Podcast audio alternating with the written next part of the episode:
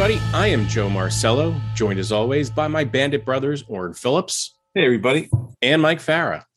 Howdy, howdy. We are the Dollar Bin Bandits, and this is the Dollar Bin Bandits podcast. So it is that time of week again. We've gone past Monday, Tuesday, and it is now Wednesday, comic book day, but we call it Dollar Bin Bandit Day. And today we are proud to bring to you an interview with another member of the comic book Mount Rushmore, if you will. Uh, we're bringing you our interview with a man that has worked for both comic book companies and been pivotal in co-creating so many characters. Uh, we're talking about none other than Gerry Conway. Now, what I always find memorable about him is the crossover issue, the big tabloid size crossover between Spider-Man and Superman. Uh, it's another one of those kind of holy grail type issues that you know comic book collectors try to buy. Um, it's out there. It's not unheard of. You can definitely get it. Um, it's going to cost you a pretty penny. Uh, but what I also remember about him is his eight long, eight years uh, run on Justice League. Yeah, and I'm sort of a take a, a weirder route with Mr. Conway. Uh, I loved his work on Atari Force. Uh, I think it's a very underrated comic, and uh, I think he doesn't get asked a lot of questions about it. So I was glad I could uh, find out his his thoughts on the process of uh, putting out that book. And I'll go in the opposite direction and bring up probably his most famous, um, two of his most famous moments uh, while writing Spider Man. First, the uh, death of Gwen Stacy, which was obviously a pivotal uh, moment in the development of that character uh, that character being Spider-Man. it's the end of the development of Gwen Stacy herself. But um, the other one being the Punisher. Uh, he is a co-creator of that character that uh, came on like gangbusters. Is still around today, still causing controversy. Um, and uh, you know we have Gerry Conway to thank for all that um, interesting and um, you know sort of tumultuous story that uh, came out of uh, our friend Frank Castle. So without further ado, let's get to it. This is Gerry Conway. Tonight is a very incredible night for us. We have one of the greatest comic writers of all time. Uh, Mr. Gerry Conway is with us, sir. This is a pleasure and an honor. Thank you so much for joining us. Oh, it's my pleasure too. Uh, you've done so much in your career; it's it's unbelievable. And so we just want to sort of jump to different uh, segments of your career, if that works for you. Sure. Great. Um, let's start, we'll talk a little bit about Spider-Man, but before we get into that, I'm always curious with someone like yourself, what is your definition of a superhero? What makes a superhero? Well, I mean, the the obvious uh, aspect of it is uh, someone with powers, but uh, you have characters like uh, uh, Bruce Wayne, uh, Dick Grayson. you know, over at Marvel, you have Tony Stark, uh, these are people who are who are not actually uh, super powered. But I guess what what what we think of in terms of superhero is is someone who is a hero, but goes beyond you know the uh, the standard definition of a hero in in real life. Uh, more of a wish fulfillment figure, uh, if anything. Did that idea for you change at all through the years as you worked on oh, comics? Sure. I did. Sure. I mean, you know, I started out when I was a teenager, so uh, my uh, my experience in life and my uh, uh, just my general understanding of human nature, you know, was was fairly limited, right? Uh, and my appreciation for the complexities of life, you know, were were uh, limited. Um, so as I've as I've grown and I've uh, matured over the years, you know that that that uh, understanding of uh, what makes for a hero is has also grown and changed. Uh, you know, in the in the old days, uh, a hero was anybody who could beat up a bad guy. Uh, these days, sometimes a hero is someone who chooses not to beat up the bad guy. Um, sometimes, you know, there is a moral complexity to a story that, or to a character and to the the quandaries that they face that you know require more substantial uh, engagement than just a fist. right. Exactly. Now, when you get into Spider-Man, you, you had some books under your belt. You, have been working for a few years. Um, were you confident going into Spider-Man that this is something that you could do, or did you still have some reservations that? Well, yeah. I mean, I was. I was. Uh, I had reservations, but you know, the, the arrogance of ignorance and youth was a was a uh, uh, uh, you know a, a, a, sure winner for me. Um, you know, I was 19 years old, uh, and uh, by that point, I'd been writing comics for about three years, uh, three and a half years. So I, I, felt like I had a substantial body of work, and I kind of did, you know, c- compared to you know what what uh, anyone has, you know, these days. Um, but I was still flying by the seat of my pants and, and fairly ignorant, you know, about what my capabilities were and and how to apply them. Um, but the arrogance helped. you know, I'd always I'd always managed to land on my feet on any project that I'd worked on, and in some cases, I was very happy with some of the work I did, and and and what when when the work didn't go well, I um, you know I learned from it and, and, expected to continue to learn from it. Right. One one of the things that Roy Thomas uh, taught me or told me, uh, you know, at the time is that uh, we're, we're doing monthly books. I mean, we were at this point doing monthly books, and you could only make those books as good as you as was possible in the time that you had to do them. But hopefully, the next issue would be better. Uh, so if you failed with one issue to to accomplish your best work, you know you had another shot next month, and that that really helped put it in perspective for me. Now, because Spider-Man was such a flagship book, was was there any pressure on you to keep within the same sort of writing tone as previous writers, or were you given the freedom to have your own voice in this book and sort of take direction well, you wanted to? We, we all, I think, anybody who worked for Marvel at that time was trying to emulate Stan to some degree or another. And in beyond emulation, you know, he was really for me uh, uh, one of the two inspirational figures uh, from my childhood as, as a, uh, in comics. Mm-hmm. Um, you know, he and Gardner Fox were the two writers who I most admired. Um, and as a result, you know, I wanted to write like Stan. now, as it, as it turned out, you know, I had my own voice too, and there were there were uh, spending a couple of years writing for DC. I had developed, you know, a certain style and a certain approach to uh, uh, to creating mood and to, to narrative that uh, was different from what was prevalent at Marvel. Uh, so when I worked on the book, you know, I, try, I was trying to write it uh, in Stan Lee's voice, but I was also uh, writing it, you know, with with my own sensibilities in mind. Um, and and most of this was not necessarily conscious.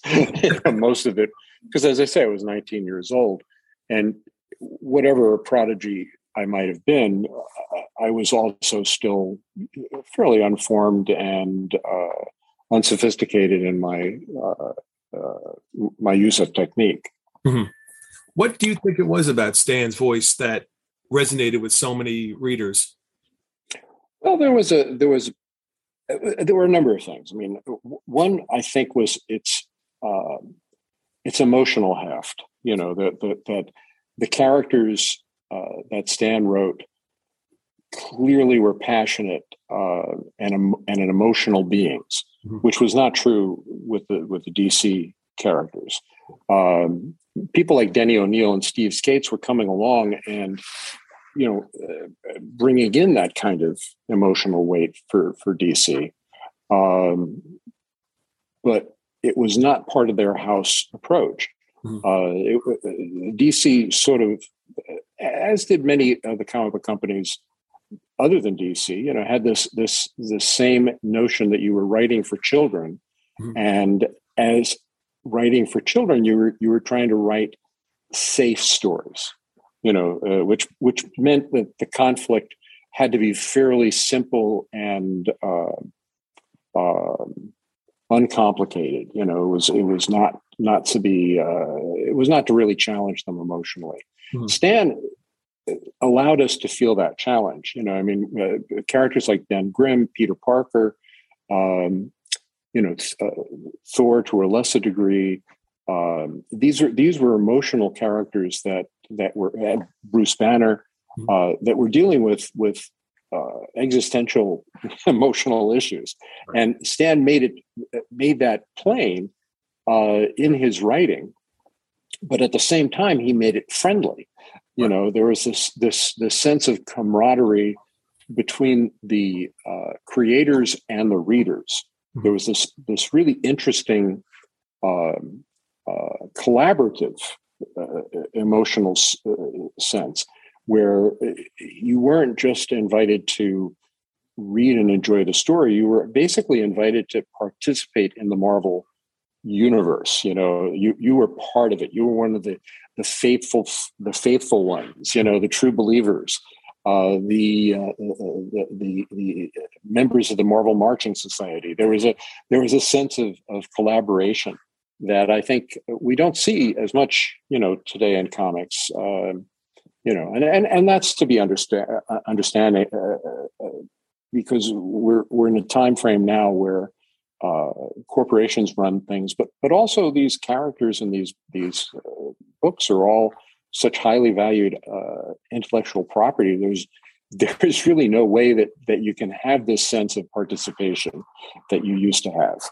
Um, you know, writing a letter today uh, really has no effect. has no effect. Fan mail and even tweets, uh, they they may sort of have a response, you know, in a, in a generalized sense. But you know, there was a feeling back in the day, uh, in the '60s, I think, at, at, both companies. I mean, we're, we're with Marvel uh, more so than DC, but even at DC with people like Julie Schwartz and uh, Morton Weisinger, that you had a chance to like contribute something mm-hmm. in your in in what you were writing to the, to the editor. Uh, if you made a suggestion, the editor might say, "Yeah, that's a good idea," you know, and, and maybe that might show up in some way, yeah. where they would respond to it. They took pen, they took notice, mm-hmm. uh, and and that was probably mostly because there were such there were so few books being published, and uh, the people involved were very involved, and there was a small crew yes. uh, at, at all the companies.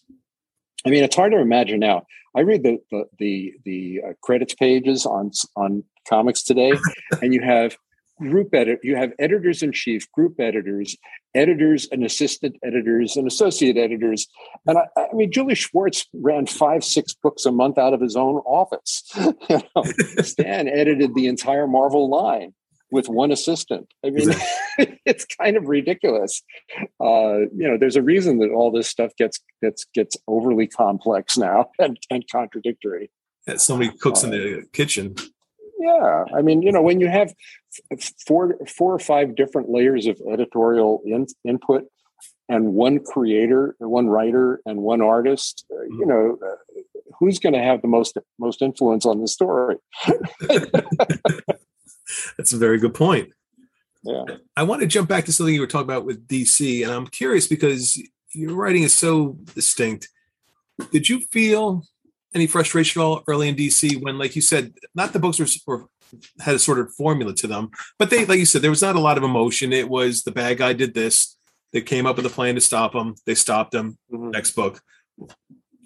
Well, I, well, when I was first when I first worked for DC, I was mostly writing for the uh, supernatural titles. Okay. Uh, I actually wrote a few uh, romance stories too. One summer, I did I did a romance story a week for a summer for uh, for Dick Giordano uh, on on uh, the two book uh, two romance books that he edited, which is weird, you know, having a 16 year old boy writing romance comics for girls. um, but the only character book that I worked on uh, very briefly was was Phantom Stranger. Uh, I did two stories for Phantom Stranger for DC, and uh, those were I, I, was given the support you know by by Joe Orlando and, uh, and, and I think the approach of the book was to be uh, an emotional book. Uh, you know, it was a, a, supernatural book, but it had uh, character based stories. Mm-hmm. Um, so most of the work that I had done for DC was were, were uh, short stories. Um, character based. You know, there there were twisty stories. You know, in the the um, uh, Twilight Zone type uh, twist twist ending, mm-hmm. but they were character based twisty stories, uh, supernatural stories. And when I went to, to, to Marvel, it was a natural fit for me. Right. Um, there was some at, at, the time. There was uh, I, I, was beginning to make something of a name for myself uh, as a writer at DC.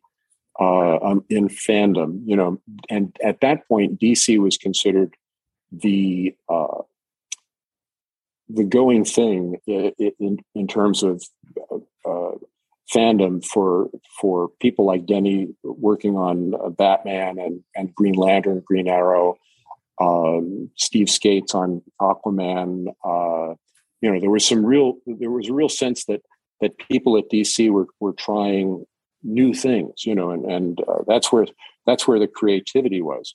And when I went to Marvel, a couple of uh, fan writers, you know, were saying, "Oh, J- Gerry is sold out." You know, he's he's sold out to the to the uh, to the, the, opposition. I was like, "No, no, I wanted to work for these people because this is the kind of stuff I wanted to write, and it was not a sellout. If anything, working for DC had been my second choice. Uh, I mean, I, I truly uh, was grateful for the work at DC and, and and had a lot of time fun doing it. But you know, writing for Marvel was what I had dreamed of since I was ten years old. now, one of the things uh, what happened with Spider Man is that you were part of the death of Gwen Stacy. I know we've heard a lot of questions about this, but I think in the way comics have changed a bit, it's such a refreshing thing that when Gwen Stacy died, it was a very sad realistic but dignified death. It was a moment. It was that's that's Swick, and that told the whole story. There wasn't explosions and gunfire and long right. speeches. And why did you think it was so important to keep it so simple for that? This is what happened. That it doesn't need to be such grandioseness.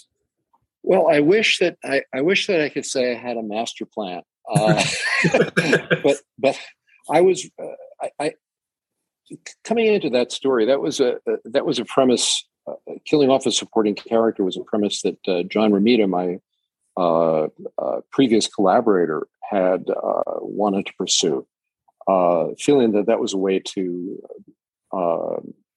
make readers feel that yes, you know, there are consequences in these in these stories. Right. Um, and and there was debate about which character would be that it would be the victim. Um, and ultimately, you know, I, I, my my notion of of it being Gwen Stacy was what prevailed, and I had I had felt, and, and I still feel, you know, that when you when a character dies, it should it, it should have you know emotional consequence that feels really significant um, and has a ripple effect. Prior to that, I had done a story for Submariner in which uh, Submariner's father dies. Um, and I had continued to, for a couple of issues after that, to have Submariner Namor, uh, you know, dealing with the aftermath, you know, of, of uh, his father's death and being kind of bleak and gloomy and grim. And Stan, a, a reaction at some point was, why why is he you know brooding around so much over over this? You know i mean we should be moving on you know i said no you know i mean to me no no no you know uh, this is his father right. you know this is like a huge thing in his life. Uh, and that i think is where the where i diverged from stan in terms of my thinking about things. Because stan you know as a as a probably as a more practical and uh, uh experienced writer felt that uh, readers would get tired, mm-hmm. you know, of hearing the same note. Right. Uh, but I didn't, you know, I mean, I, I, as a reader, you know, and as a writer, I, I, my, my comfort zone is getting down into the, into the severe emotional reaction. Uh, and when I write a character and something terrible happens to them, that has to stick. you know? Now, in terms of how how she died and and and uh, how, what you as you called it a dignified death. Um, that's just how it worked out. You know, I, I, as I say, I had no plan for it, mm-hmm. but I did know that you know the that that Peter's journey from that point on was going to be one of dealing with grief and accepting responsibility. Yes. Um, and coming to terms, you know, this is what when when you talked earlier about what's what was what is a superhero uh, a hero is somebody who doesn't always succeed, right. but always keeps going back into battle. And Peter up to that point had never truly failed. Mhm. you know, he had never truly failed at his mission.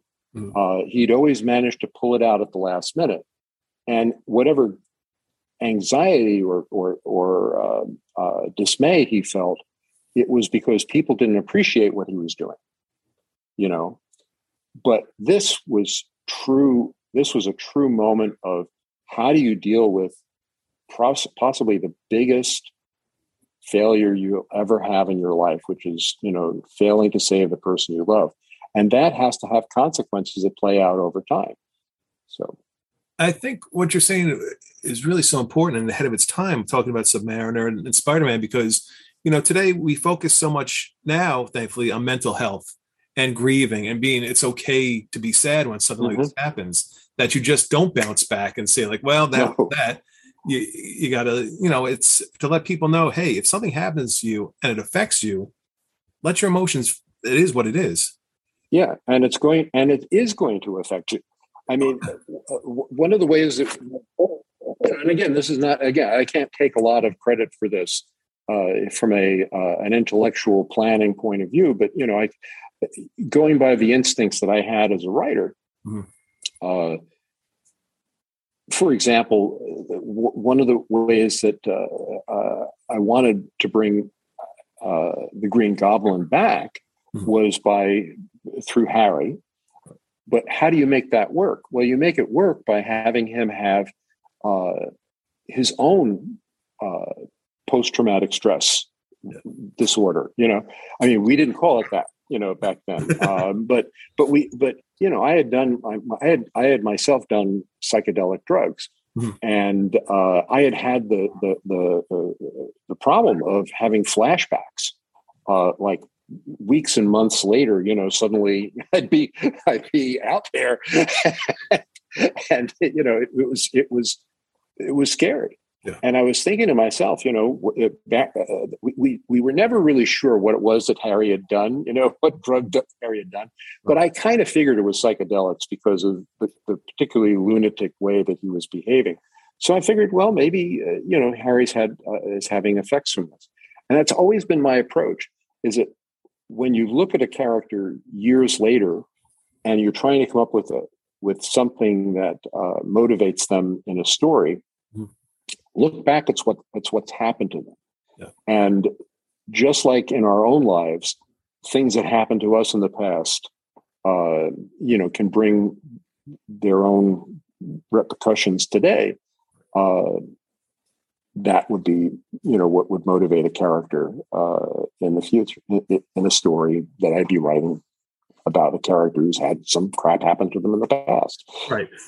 And I think a perfect example this is another one that you've probably talked to to death about, but it's the Punisher.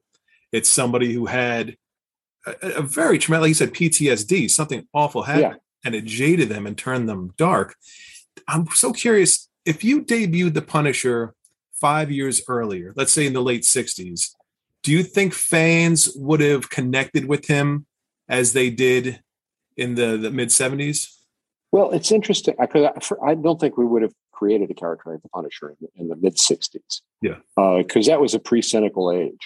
You know, 65, uh, 66. Uh, that was, I mean, uh, if you look at the Marvel books in particular, uh, that was a very optimistic period for for those characters. I mean, there, there was a certain, you know, there was always a dark undertone to some of these stories, Hmm. but most of their pain was self-inflicted. You know, they they do something stupid.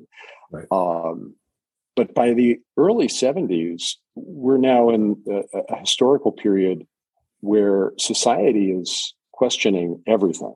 Mhm. Uh, all of our our previously accepted uh, uh, rules of behavior and um, uh, lines of authority are breaking down, and the idea of of this battle of the individual against uh, the social order was really coming to the fore. I mean, we had characters uh, like Dirty Harry. Um I think uh, this was also the time of uh, Death Wish. uh, Death Death Wish. Uh, you know, we had vigilantes, uh, subway vigilantes, uh, you know, I'm, I'm, I'm not, uh, it's been so long, I, I'm not clear entirely on uh, the sequence of events, but there was a general malaise and a general feeling of, of uh, disassociation from the social order. So, so that is what the Punisher spoke to, right. uh, and and even more so in the '80s when he was revived mm-hmm. uh, with uh, the, uh, the, the series by Steve Grant and uh, uh, uh, Mike Zeck. So there was this this.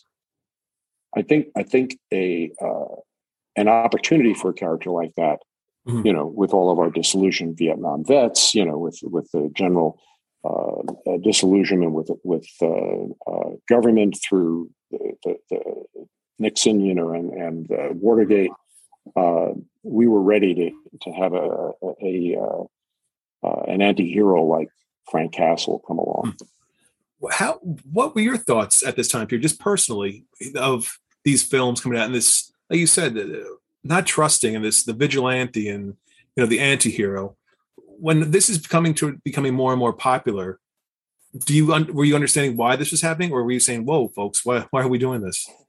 Well I, I i was a product of my time you know so for me uh, you know, I've always I've always been a, a leftist progressive type of person, uh, more touchy feely than uh, than um, uh, authoritarian, mm.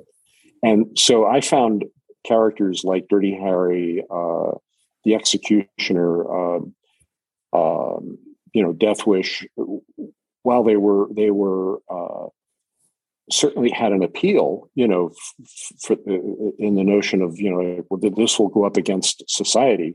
Uh, to, to the collapsing society, you need the you need the, the man on the white horse. Mm-hmm. It was also kind of unsettling to me. Yeah. Um, you know, I, I, uh, you know, I was a, I, I, I, was against the Vietnam War. I was against, you know, uh, uh, police in the streets. You know, the, the, kids being beaten up by cops at the, the Democratic Convention. Uh, I disliked authority in general. I've never been very good with authority. um, you know, to quote Woody Allen from uh, Annie Hall, you know, uh, I have a problem with authority. Um, so a guy like Frank Castle, I admired his code, you know, which was uh, uh, he, he was a guy who was not going to harm innocents and was not going to, uh, uh, uh, you know, defy uh, the police per se.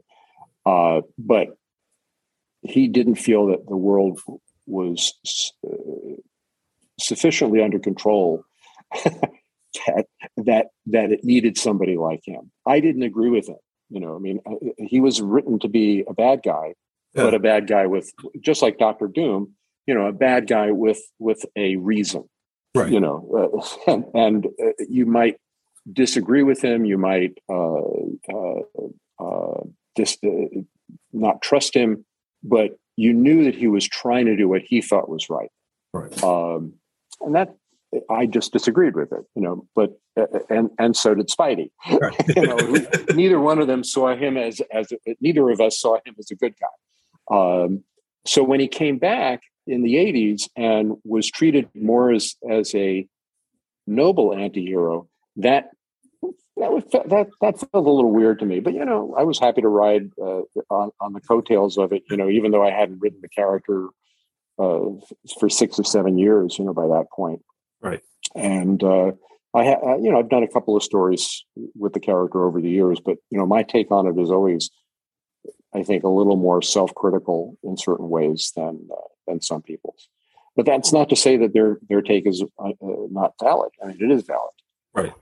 I think it's it's so uh, incredible that you know to, to, create a character, but it's a character you don't like personally. Is nobody you want to be associated with, and well, I won't say that I don't like him. I don't like what he stands for. You know, you know exactly. I like him.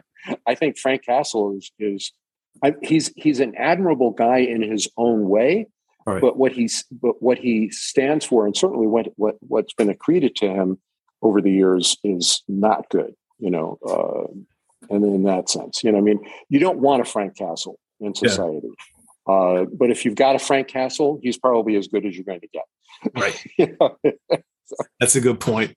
I think that picks up probably. Uh, I was going to jump into, um, or maybe jump back to the mid 70s. I think that's where Punisher came in as well. But um, you were asked to do a amazing, I would say, unprecedented uh, crossover uh, between Marvel and DC, which was the uh, Superman meeting Spider Man.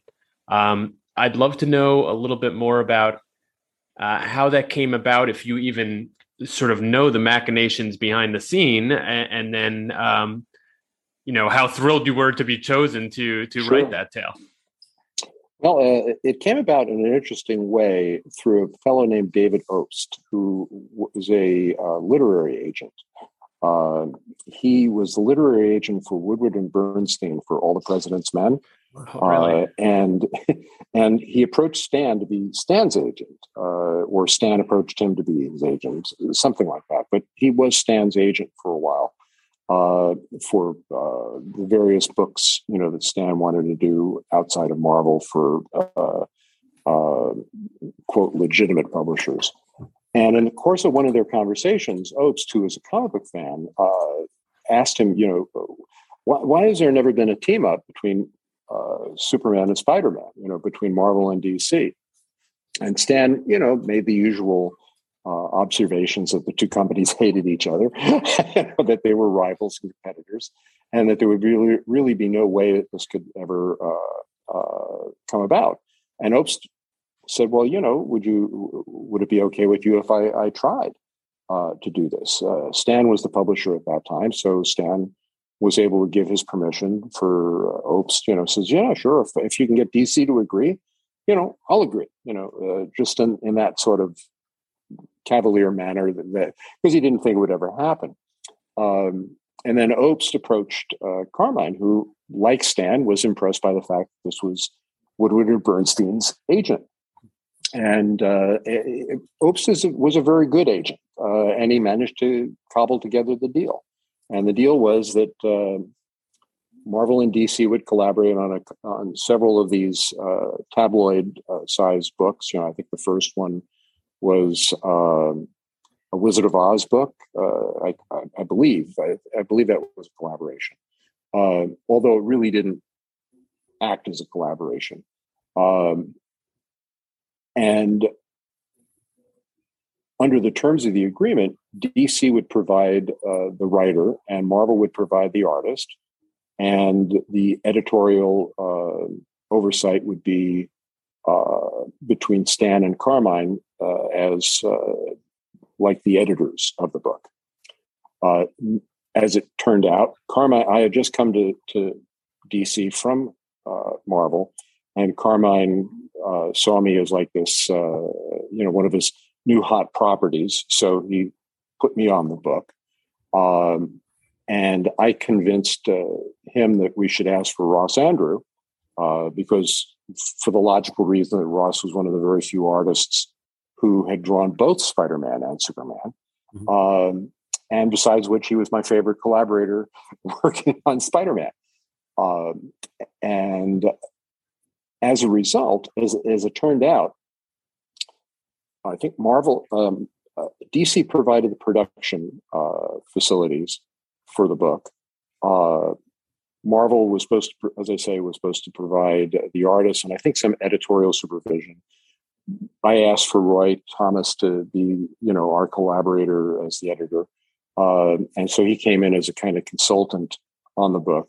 And Stan and Carmine, neither one of them wanted to go anywhere near it.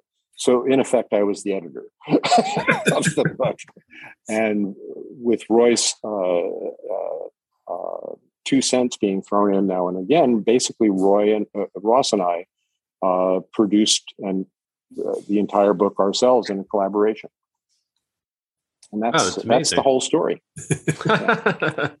so there We wasn't were, uh, a, it, it was uh, the agent no uh, seemed to play Yeah. yeah yeah the Yeah. agent seemed to play a big role here uh, oh yes, yeah, yeah. He ma- he made it possible, and and that deal, you know, carried on for s- several more stories uh, until Jim Shooter blew it up uh, for whatever reason he had. Uh, and uh, it was, I think, fairly successful for both companies. You know, I mean, it was a good way for both companies to promote their books uh, to the other company. Uh, you know, to the fans of the other other companies' uh, uh, titles, and it was good for the business in general. You know, I mean, it, it came at a, a, a, pretty tough time for the for the comic book business, where there wasn't a lot of um, movement happening. You know, sales were sinking. Uh, they were trying to find all different kinds of ways to uh, make money on books, and this it, it, was a fairly high profile project. You know, and it led to other things like the Superman Muhammad Ali team up, the Batman Hulk story. Right. Uh, you know, the second Spider-Man Superman uh, team up. Uh, you know, it was a I think a fairly reasonable commercial project. You know and it was fanboy fun for me. Had to be. It's yes, interesting it that you you bring up the sort of commercial um, situation because I think we were talking to someone else. Uh, I don't know if you remember, even realize that there was a big intercompany crossover in the I think the late '90s where they did four issues of Marvel versus DC, and he said basically the market conditions were just as you're describing. I mean, things yeah. had fallen off the cliff cliff from the um, speculator market, and they're looking for something to do sales, and they're like, look across, you know, across mm-hmm. New York City and team up with their rivals. Yeah, well, I mean, that's and it makes sense. You know, I mean, uh, it, it's a it's a really good idea. I would actually love to see, you know, probably in about ten years, you know, of, of the MCU when things start to like trend downward I guarantee there will be a you know a, a Batman Spider Man you know or or, or uh, whoever well it probably won't be Spider Man because that's Sony but. You know there might be a Batman uh, MCU team uh, team up because those would be the most popular characters uh, you know most popular character from DC. Um, but yeah, I mean it, it always makes sense to do this kind of thing at some point. And you also did a couple other. Um, well, I guess that was the inaugural uh, format change, right, into these big tabloid uh, side size editions. And I think you did also some inter DC ones, like Superman mm-hmm. versus Wonder Woman and versus Shazam. Superman, yeah, I did two. I think two more, and I think we were. I, was planning to do a big uh, tabloid edition uh, adaptation of uh, Le Morte d'Arthur, uh, the uh, King mm-hmm. Arthur story. Okay. Um, and there were a couple of other big tabloid editions that we were planning, but uh, that that market, I, I, think it sort of peaked with you know the I think I think the Superman Spider Man book was the best selling book of the bunch, mm-hmm. and then the Muhammad Ali book did pretty well, and then you know it was a kind of slow declining uh, mm-hmm. uh, product and and honestly, it was a probably not a uh, an easy product for them to, to to get on the stands. You know, by that point, we were starting to transition into the direct sale market, and uh, it, it was an awkward format. Hmm. Did you like it from a creative perspective? Oh yeah, oh yeah. I mean, to do these big stories and to have that big canvas. Uh, I mean, these were these were uh, the size of three issues, you know, uh, at once, you know, 60 plus pages or more. Um, and uh, you had these, these panoramic uh, uh, visuals that you could, you really couldn't do in, in your, your regular monthly books. Um, one frustrating thing, and, and, and they also were without ads, which from a writer's and, and artist point of view, I'm sure, is one of the biggest problems with floppies for me.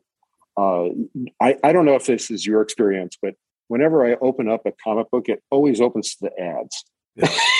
I can't see, you know, and then you're you're reading it and and you turn it, you know, you you see some spectacular uh, uh, two page spread, and the next thing you turn is to some some house ad or some junk that you don't really care about, you know, and then yeah. you turn another page.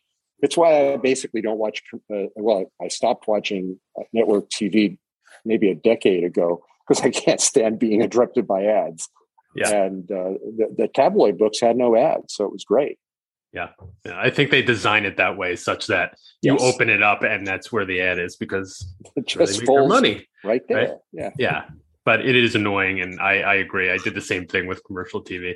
This is the format. I just I don't want to belabor the point, but it seems the way you're describing it really kind of like the IMAX version of a yes. regular movie, right? It really just was, oversized yeah. in your face. Um, uh, but yeah. just like I, IMAX in some ways, you know, a, a, little bit of the shine is off when you've had that many adaptations. Yes. So I can understand why it sort of um, went away yeah. eventually. Oren, you had uh, next yeah, one? I, we, we talked about so many big projects you worked on, and I have a question about smaller thing and that is your time with Atlas and the book you did with Skywald. These are yes. these are books that somehow this those two and Charlton fascinate me just because uh, you know they're they're short lifespan. But what was your experience with uh, those two companies like? Well, uh, what's uh, let's hmm, how can I approach this? Uh, I, well, you never want to. I, I, didn't want to be just uh, considered, you know, a, a, a house writer, you know, for for any company uh, until I had my first exclusive uh, contract with DC uh, I always saw myself as a freelancer, you know, willing to to write for anybody. Mm-hmm. Um, and I, I, had a fondness for the kinds of stories, the little supernatural stories that uh, I've been writing for DC for a couple of years before I started working for Marvel. And there was really no no place for me to do that at Marvel uh, once we uh, stopped doing uh, some of the uh, the, the the science fiction uh, Tales of the Unknown or whatever it was that we, had at one point. Mm-hmm. Uh, so I wanted to keep keep my hand in with that. I actually did some stories for Warren. Uh, I did some stories for Skywald, um, and doing it for Warren was purely a labor labor of love because he paid like uh, what amounted to like two dollars uh, or three dollars a page for a script at a time when I was making fifteen or sixteen dollars a page for for, for, uh, for at Marvel. Uh, but I just loved that that format, and I I also loved the idea of having some stories of mine in creepy and eerie, which were books that I had I had admired as a kid uh, when they first came out. So Skywald was an opportunity, yes, yet again to do some you know hokey little stories like that. Mm. When it came to Atlas, Atlas was basically uh, came up during a time when I was feeling frustrated with with Marvel, um, and I wanted to to uh, poke Marvel in the eye a bit. Um, and also, it was an opportunity to work with Steve Ditko, uh, and you don't pass up an opportunity to work with Steve Ditko, even if it is on a thing called Tiger Man. so was, but it was fun, you know. I mean, to, to, to write something that Ditko was going to uh, to draw the previous thing that I had done was uh, Man-Bat uh, during my brief tenure as an editor at uh, DC pr- uh, a few years earlier. Uh, so the op- the opportunity to to do this again, you know, was was fun. Um, but yeah, you know, it was also I, everybody knew it was doomed. I mean, it, it, it, this this Atlas had had the, the stench of death. Just because Chip Goodman was was a known uh, a known commodity at Marvel, and you know he was he was doing it to prove a point that he should have been made the publisher of Marvel, uh, and it was basically a uh, a vengeance thing, you know, that he and his his father financed, uh, you know, to, to, to give him a chance to uh, to show that he could have done it. Um, and he was paying ridiculous rates, you know, to get Marvel people to come work for him. Mm-hmm. Uh, and nobody thought it was going to go anywhere. But, you know, was said, sure, you know, why not? And you got to work with Steve Ditko. I got to work with Steve Ditko, which was awesome. was it was it cool? I mean, was it a really cool? Oh yeah, that's yeah. awesome. Yeah, well, I mean, I, would only met Steve once, uh, you know, working on the Man Bat story. Mm. Um, but you know, I mean, his I, I, obviously for him it was just a, a paying job, um, and uh, it, was still fun though to to see that great figure work and those those those fun weird uh, uh, fight scenes that only he could do. So it was great. I'm seeing more and more now, though, on you know these Facebook groups I'm in for the comic collectors that a lot more people are discovering Atlas Comics now. That it's sort of becoming mm-hmm. Kind of cool, like a hey, thing. Yeah, yeah, yeah. Because you look yeah. at the talent roster that was on these books; these were not no names. I mean, these no, were. It's true. You know, you had it's Larry Lieber I mean, and stuff like that. Yeah, um, I mean, there's a there are a, a, lot of books that, that should be rediscovered. You know, mm-hmm. uh, I mean, you, there's a whole line of Harvey comics uh, from the '60s, um, ACG, you know, uh, American Comics Group. Uh, I mean, they're they're they're not they're weird. You know, the way I described, I, I was talking about Charlton on on Twitter the other day, and I said, you know, Charlton. Charlton, Charlton superheroes were sort of like the toys that you're the the the uh, off-brand toys that your grandparents got for you when you, you wanted the, the ones that you saw on TV. it's like they were like, why why don't you like them? They're still superheroes, you know, but they're fun. You know, uh, it's like uh, I remember when um, uh, the Tower comics came out, and those those wonderful Wally Wood books. Yep. Um, those were they were surreal. I mean, to see these big comics, uh, 25 cent comics without ads, uh, you know, with these fantastic artists on them, uh, you know, doing work that uh, they couldn't do on the other books, you know, on the on the mainstream books. That was great, you know. So uh, more power, and, and the great thing about co- companies like ACG was that their stuff was so weird that it it it, it it's almost inspirational. You know, you, you, you look at some of that stuff and you go, yeah, there you could take that in a whole new direction. Somebody should definitely do a new Nemesis comic. You know, I mean, somebody should definitely uh, find some of this old stuff and and and get the rights to it and do, do some new books. Uh, I think it's awesome you say that because I was telling some friends the other day I have the Dell version of Dracula Frankenstein and werewolf, but they have Dracula as a superhero and Frankenstein is all. Oh, so weird. and you know, you read it and you're like, it's not the best written thing, but I'm like, creative, creatively, this is brilliant. Like, who would think that makes Frankenstein like right. a spy? You know, well, it's, it's so. And and years later, you know, what do they do at, at DC? They do they do their own Monster Squad books, right? You know, so it's it's it just was ahead of its time. And one of the great things right now with all these independent uh, uh, companies, you know, where where people can create their own their own stuff, is that uh, we're we're seeing weird crap again. Right. you know, and for for a long time in the seventies, eighties, and nineties, um, you know, it was all fairly bland and standard. Uh, I mean, good stuff. You know, a lot of good stuff, but you only had two major companies and the occasional independent company, so there was no real opportunity to to go off and create something truly strange. Right. Uh, not until Dark Horse came along, really. Uh, you know, and the whole uh, uh, Hellboy universe, you know, that, that, got started out of that. Right. So I'm glad to see it, you know, with all these startup companies now, you know. And one book you worked on that I, it took me a while to get to them, and now I sing the praise of them. That's Atari Force. Oh, now, Atari Force. Now, the first version, I remember getting inside the the games, and I was yes. like, okay, it's kind of a, a commercial for Atari. Yeah, yeah.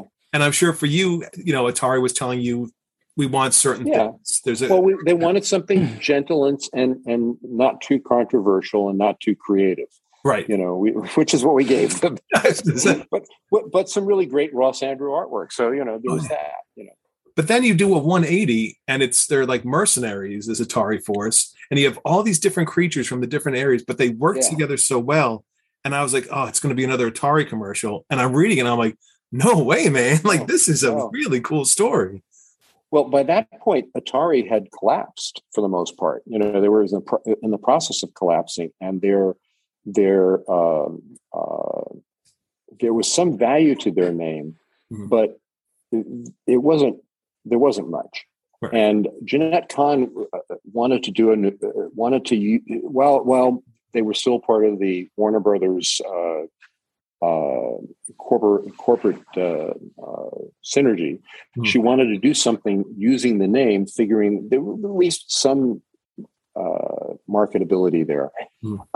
and and we were going to work. Uh, uh, we got together with uh, with Jose uh, Garcia Lopez as the artist on the book, and I flew into New York, and this, this is the absolute truth. I was sick. I I was I, I, I was going to be really. I had come down with a really bad cold, so I took every single cold medication that I could find, and I was out of my mind for the meetings on this book, and we we just went went for it. You know, probably the most deranged creative period I'd ever had in my life. You know, because yeah, let's how about a sexy insect like this? You know, and and there's a giant. Big giant guy who's only got the mind of a baby, and it's like we just and Jose's going yes, yes, you know, and we're the two of us are just brainstorming this stuff, and Jeanette's going yes, this sounds great, and uh, Andy Helfer, who was the editor, was like, how will we make this work? You know, and and we just threw it all together, and uh, it was a wonderful experience. I mean, it was it was purely by it was pure SF as I wanted to write SF. You know, just speculative, wild, uh, futuristic, uh, alien worlds, all these crazy things that uh, had no basis in anything that DC was doing. So it was very freeing. I say, how important is that for you creatively to be able to do a book like that, where there's no, you don't have to follow any back history or anything like that. It's just you. These are your ideas. This is what you want to create. Go for it. Well, it's very it's very important. There's two kinds of writing I love to do. One is to to to play in somebody else's uh, sandbox, you know, and and and play with the toys they've left behind.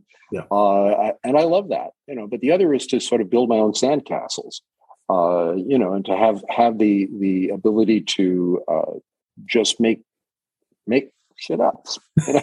you know? Yeah. and I- sometimes it's been uh, sometimes i've been successful with that and sometimes i haven't you know i mean I, I did a lot of dc specials and some of them were revivals a couple of them were were attempts at creating new characters out of using old character names um, and some of them worked and some of them didn't but the, but the notion was always to try to create something uh, that stood on its own you know so that i wouldn't have to uh, as I say, I love playing with other people's toys, but I also don't want to have to sometimes uh, uh, fit my stories into somebody else's Right. continuity. Uh, I got that opportunity with Atari Force, with Firestorm, Mhm. um, you know, to, to basically have the, the the chance to create your own mini universe is delightful. That's all. You know, uh, That seemed like uh, such an amazing opportunity to have Atari Force and I know. the confluence of cough medicine and pure creativity. um, because I mean, you- Derangement, what- yes. yeah, you you were starting from. I mean, it was a blank slate, but not really. I mean, there was something there, right? Which is Well, almost kept- a little better than of- having a complete blank slate. Yeah, we, we were able to keep. Uh, we kept like an element or two, so that there was some continuity to it. You know, like the Martin. Uh, forget what his, what his name was, but but they, there was a sense that there was an Atari Force, and now we're going to take it into this other direction because it was really no nobody really cared. You know, the the, the Right. in terms of the there were there were no established readers of that material Right. uh, as far as we knew nobody who'd picked up those original atari pamphlets were going to be buying the atari force comic Yeah. so it was a, a, a clean slate you know and all we had to do was backfill enough to make it feel like there was a history you know to the to to that world um, yeah it was wonderful it was a wonderful opportunity and uh, i really wish somebody would I, I'd heard at one point that Dark Horse had gotten the rights to reprint it, and uh, I keep hearing that, that that at some point they're going to do an omnibus of it. Wow. Nothing has happened, you know, and I keep waiting and waiting, you know, because I want people to people today to see what Jose had done. I mean, I think in a lot of ways that's uh, that and Cinder and Ash are his best work, uh, and it's just shameful to me that they're so few people who have seen uh, those two two projects. Let's see what we can do to uh, get the word out with this yes. conversation. Um, I'm going to take you 180 um, back into the toy box paradigm, as as it were. Um, uh, again, sort of back in the 70s, but you know, I was reading a, a lot of your biography and um, you did a lot of sort of switching back and forth between DC and Marvel at times. And even at times, I think, particularly in the late 70s, you were working at both companies simultaneously. You had books coming out from both uh, companies. And I, I wanted to know, like, was that in any way confusing? Did you feel like you had to put on a hat when you were writing uh, a Marvel book versus, and then take that off, put a different hat on for the DC book? Well, it, in that particular case, uh, I was I had left DC to become editor in chief at Marvel, uh, and that didn't work out you know, rather spectacularly. Um, but I still was at Marvel for. I, I had intended to, uh, uh, when when it didn't work out. I thought, well, I'll just go back to DC, where they were offering me editorial work, and I could do that. But Marvel made me an offer to stay, and while we were negotiating contracts, I was doing those those stories for them at that point. You know, I was I think I worked for them for another six or seven months, um, and things the, the contract talks collapsed. That's why there was an overlap where you know there was some material of mine still coming out from DC from previous work, and then some Marvel work that came out after I got started up again at DC. I never actually was writing for both companies at the same time. Um, in terms of uh, putting on my me- different mental hats, when I was working for DC, I was trying to write Marvel style books uh, using using uh, in the DC universe and in the DC uh, production scheme, which made things a little difficult. Uh, DC was not accustomed to doing uh, Marvel style books in terms of uh, you know outlines with artists uh, drawing from the outlines and then doing uh, dialogue afterwards. So in some cases, I was writing full scripts. In other cases, I was working with an artist and and dialoguing after. And then there were additional issues around production uh, because one thing which fans may not recognize, but creators would have recognized at the time, was that and this seems so so, so uh, inside baseball, but the Marvel lettering uh, size was just a fraction smaller than the DC default lettering size, which meant that the Marvel books could have more dialogue and copy than the DC books, oh. which we used at Marvel to make, you know make them more conversational, more uh, emotional, and so on. So when I came over to DC, I fought a battle for like the, the year that I was there to try to get production to reduce the size of the lettering. Uh, and eventually succeeded on some of my books to get the lettering a little bit smaller so that I could put in more text and copy, which today, of course, we try to do much less text. But back then, the goal was more text. Uh, but that was an inside baseball thing. So that constrained some of the ways that I wrote, you know, for DC. Uh, by the time I came back to DC uh, after my six or eight months at Marvel, uh, things had changed. Production had loosened up, and I was able to work in a more uh, um, comfortable fashion. And the kinds of stories that I wanted to write were the kind of stories that they wanted me to write. Uh, so we didn't have any real conflicts. You know, I was not. I didn't have to worry about boxing myself into a to a DC mentality mm. by that point because Jeanette Kahn had come in and everything was up in the air. Uh, okay.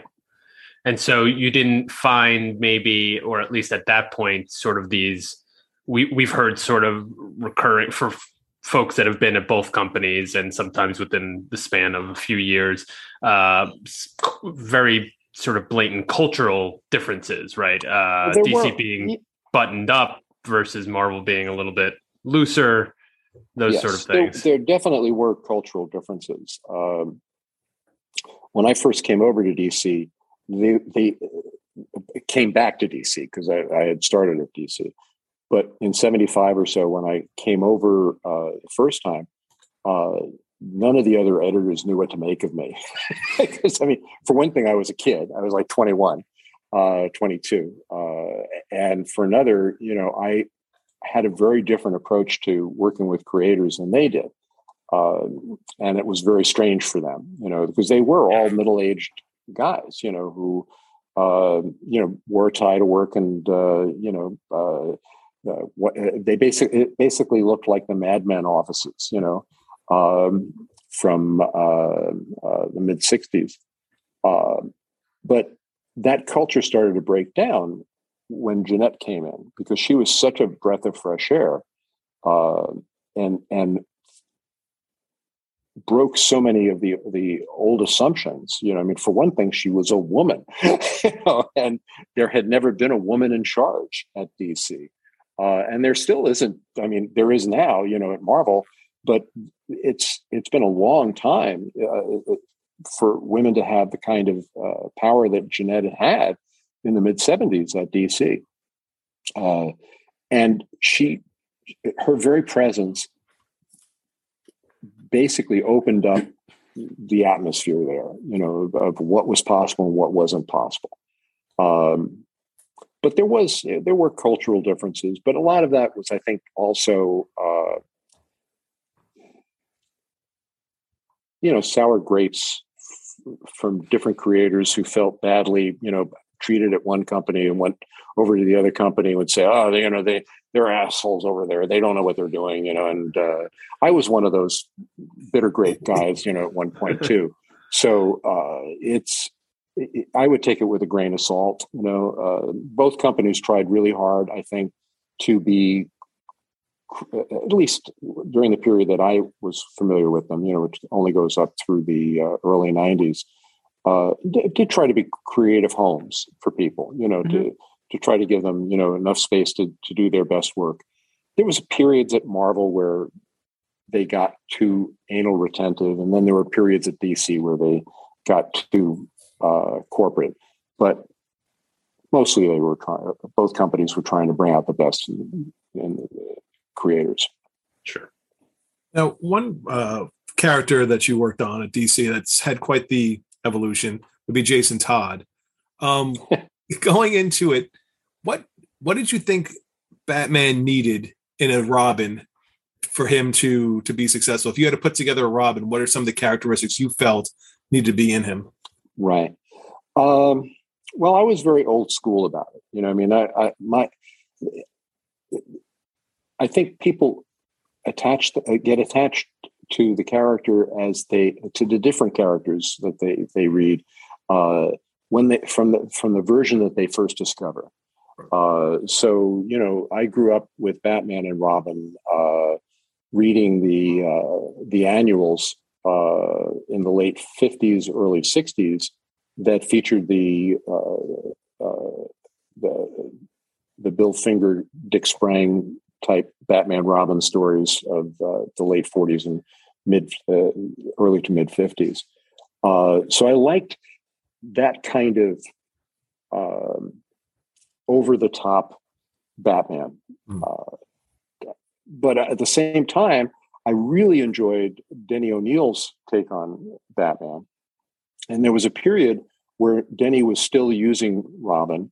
And, um, you know, that was also appealing to me. And then, as I say, I'm a Gardner Fox fan, and that particular era of Batman, which was adapted very faithfully by the Batman TV show, which I, which is hard, you know, for me as a as a fan of Batman to have to acknowledge because I hated that show when it was on because I thought they were making fun of my comics, you know. Right. But now looking back at it, I go, oh yeah, they're just basically adapting the comics completely authentically. Uh, but I liked the idea of Batman with a young kid sidekick as a uh, a way for young readers to feel uh, uh, embraced by the character mm-hmm. and by the by by the the, the stories. Uh, Batman was to me, that relationship, the father son kind of uh, relationship, was important to me as a kid, and that's what I wanted to replicate. So when I brought, when I created Jason Todd, I was very deliberately trying to recreate Dick Grayson, but the Dick Grayson of uh, the 1950s, you know, or, or the early 50s, you know, the 10 year old, 12 year old, uh, wide eyed, uh, uh, uh, immature kid who had a tragic backstory and who needed parental guidance. So that was that was the Jason Todd that I uh, that I wanted to see, uh, and of course he's got he went through so many changes as a result of all the different reboots mm-hmm. that I have I you know who the hell knows what he is uh, he's a very tra- traumatized character now, and uh, you know that that makes him more interesting. I think Jason Todd as he is now is a much more interesting character than he would have been, you know, if, the, if a straight line development had had gone from uh, the character I invented right. uh, or co-invented with uh, Don Newton. So it's hard to say where where he would have ended up, you know, uh, in, in, from that initial concept. Probably boringly, you know, probably would have, you know, eventually they would have just smothered him rather than you know killed him off. You know? or he would have gone off to college, you know, or something else, and just been written out of the book. Gone upstate and retired. Yeah. yeah. well, I, I, want to ask you because I've asked a couple of the writer, uh, writers this, um, and you spoke, and I could tell you you truly care about Batman or with any character. Um, when he goes through, I mean, you have the death of Jason Todd, and then you had the Dark Knight where he becomes grizzled and you know a lot more darker. Yeah do you think characters need to go through that kind of evolution, that dark evolution, in order to grow? Um, not really. I mean, I think that that's just another interpretation of the character. Okay. Uh, you know, it's there's a reason we keep rebooting Batman back to his origins. Right. You know, we keep redoing stories that are set in the first year, or second year. Yeah. Um, just like like when uh, Marvel uh, when the MCU got a chance to, uh, and even Sony when they were when they're doing Spider Man, they're not doing Peter Parker, thirty year old uh, graduate of uh, Empire University. They're doing high school Peter Parker because that's Peter Parker.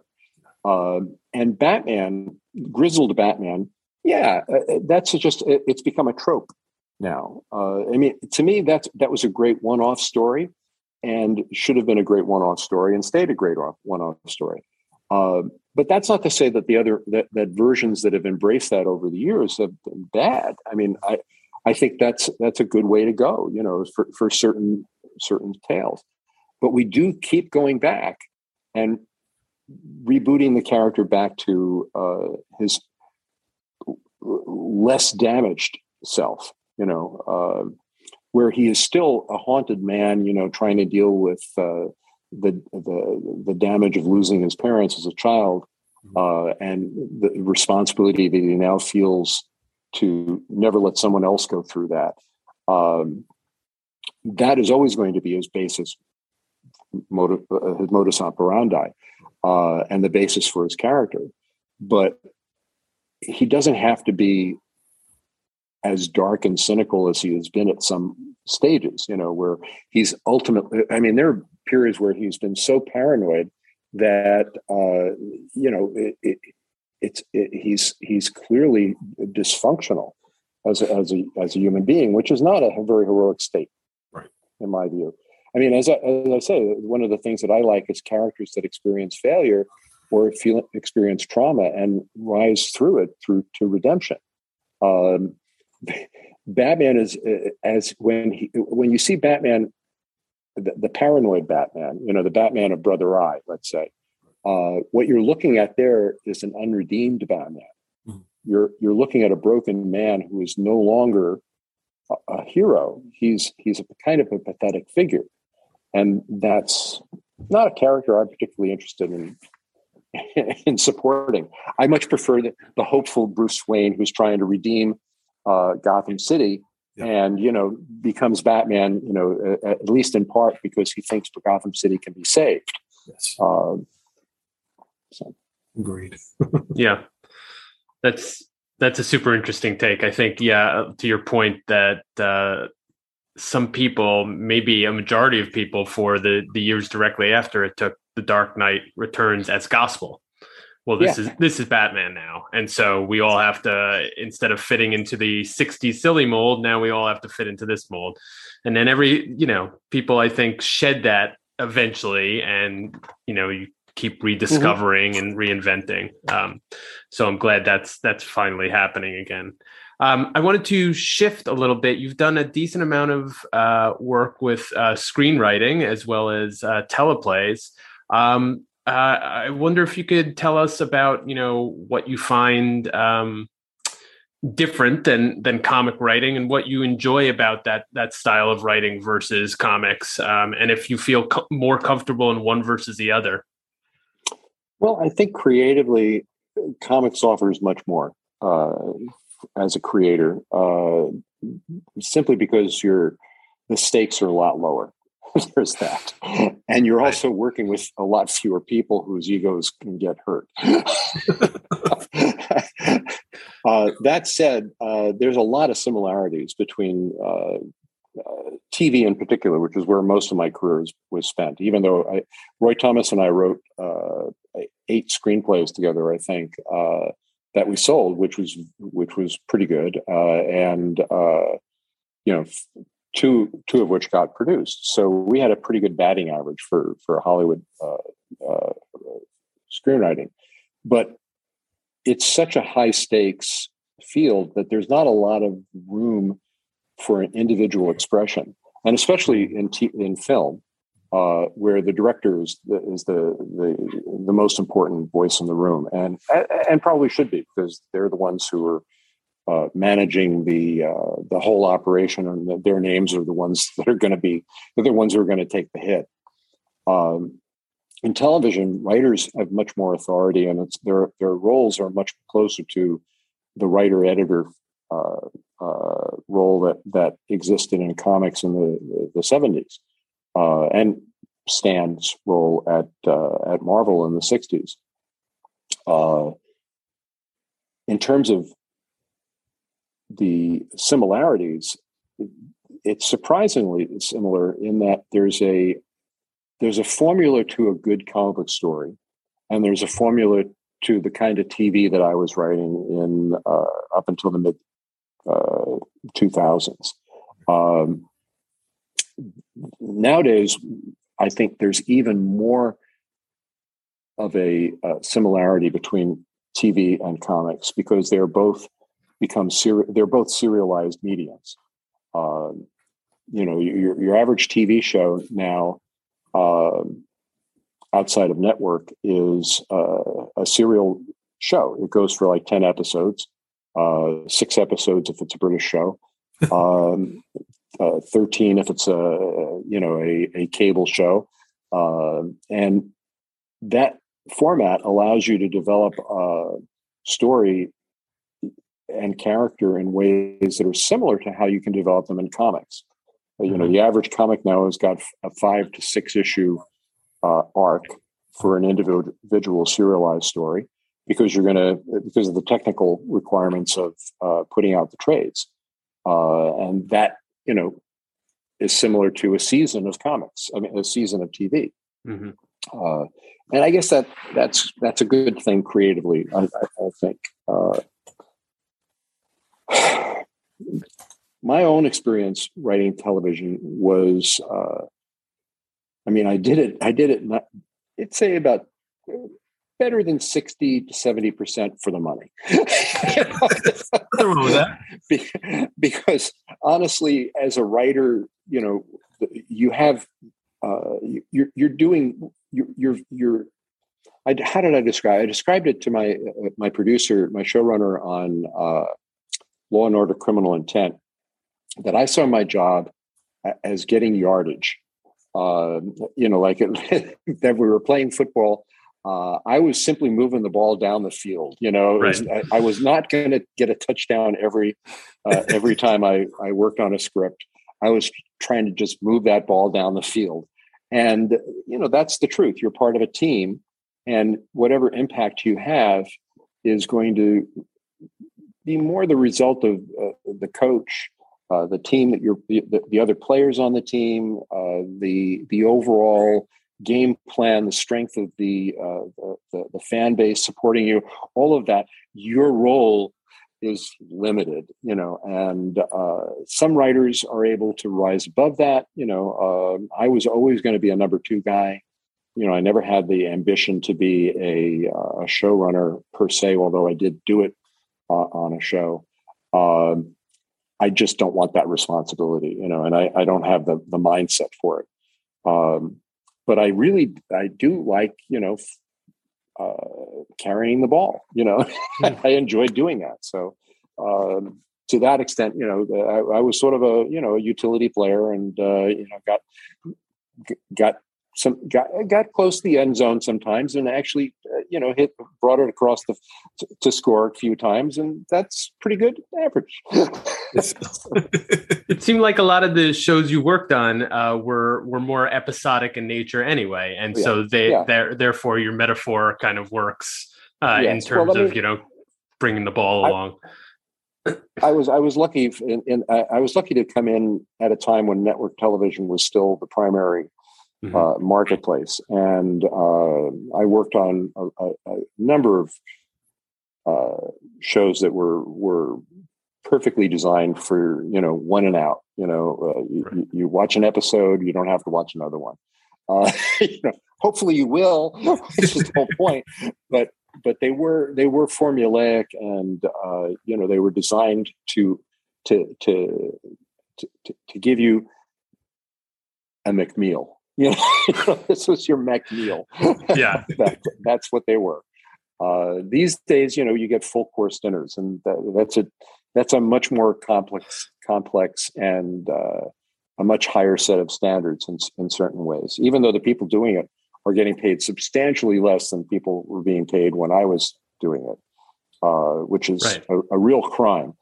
Because uh, the the demands of doing a ten episode uh, serial show uh, for a, a, a, studio like Netflix are in a lot of ways much higher than doing a network show was when I was doing Matlock or Father Dowling or uh, Law and Order.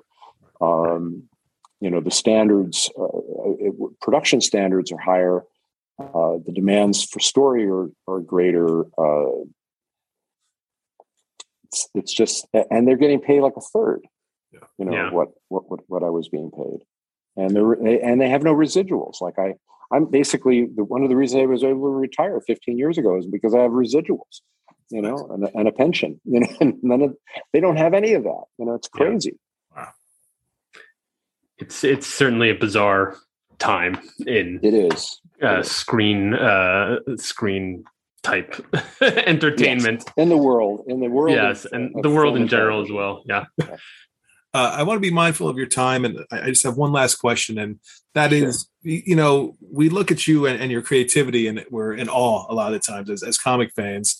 I'm wondering where in your career were you always confident in your writing ability, or did it, was there a point in your career where you said, you know what, I'm, I'm confident with the voice that I have, I know I can do this, and you know, th- I, I'm in the zone. I, I, I think there were only two periods in my career where I felt like I knew what I was doing. One was at the beginning when I really didn't know. I was Youthful exuberance. I, I, I, was very confident, uh, and I'd say that the that the work that I've done in the last uh, fifteen years or so, when I when I dabbled back in, you know, I've been fairly confident. Uh, although I can't say it's gotten any easier. Uh, and in many ways, it's hard. It's harder for me now uh, to, to write than it than it was when I was younger, uh, because now I know what I can and can't do, and uh, I'm more aware of my my uh, what, what, my skill set is, mm-hmm. and that can be both you know liberating when it's when it's going well, and kind of frustrating when you're you bite bite off something that uh, you may not be able to achieve. Um, I think I've mostly managed to achieve what I what I set out to do um, over my, over my career. Uh, in certain ways, uh, you know, there there are periods where I think I, I, I hit it out of the park much more often mm-hmm. than uh, than in other times.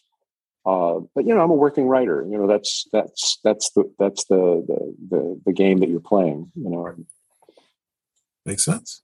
do what you can. Well, thanks so much for uh, talking with us, Gerry. It's been a real pleasure. Um, for the folks out there that are listening, watching, um, where can they find you? Are you on social? I'm on Twitter. Do you not want to be found? No, no. I'm, I, I always enjoy interacting with fans, and I'm on Twitter, uh, Gerry Conway. I'm a blue. I'm, I'm a blue check, um, and um, other than that, I do dabble occasionally in work here and there. Uh, a lot of my stuff is being republished right now, uh, and they can certainly find me on uh, DC Infinity and uh, Marvel Unlimited. So you know, feel free to catch uh, to catch up.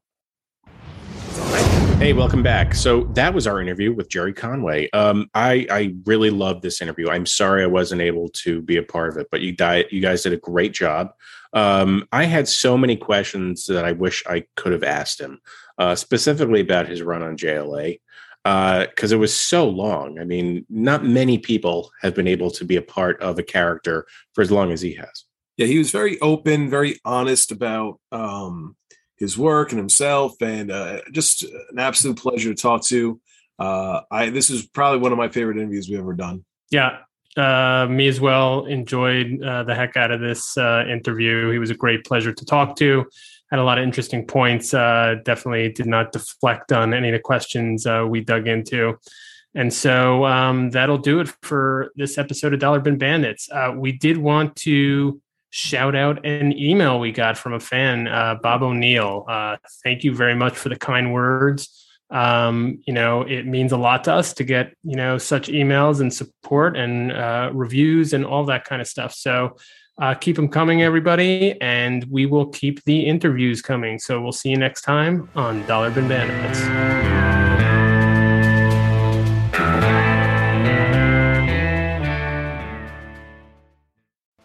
The Dollar Bin Bandits are Orrin Phillips, Joe Marcello, and Mike Farah. New episodes released every Wednesday and Friday. You can find us on all of the socials at Dollar Bin Bandits on Facebook and Instagram, at DB Bandits on X. For more super nerdy discourse, join the Dollar Bin Banter group on Facebook. You can email us at dollarbinbandits at gmail.com. Please remember to rate, review, and subscribe wherever you found this episode. It's the easiest and most helpful way to grow the show. Looking for merch? Search us up on TeePublic. And if you want to support what we do, smash that support button on our website, dollarbinbandits.buzzsprout.com. Thank you to Sean McMillan for our graphics and Pat McGrath for our logo. Thank you to our friends at TwoMorrows Publishing, T W O M O R R O W S dot com. And thank you all for listening. Until next time, Banditos.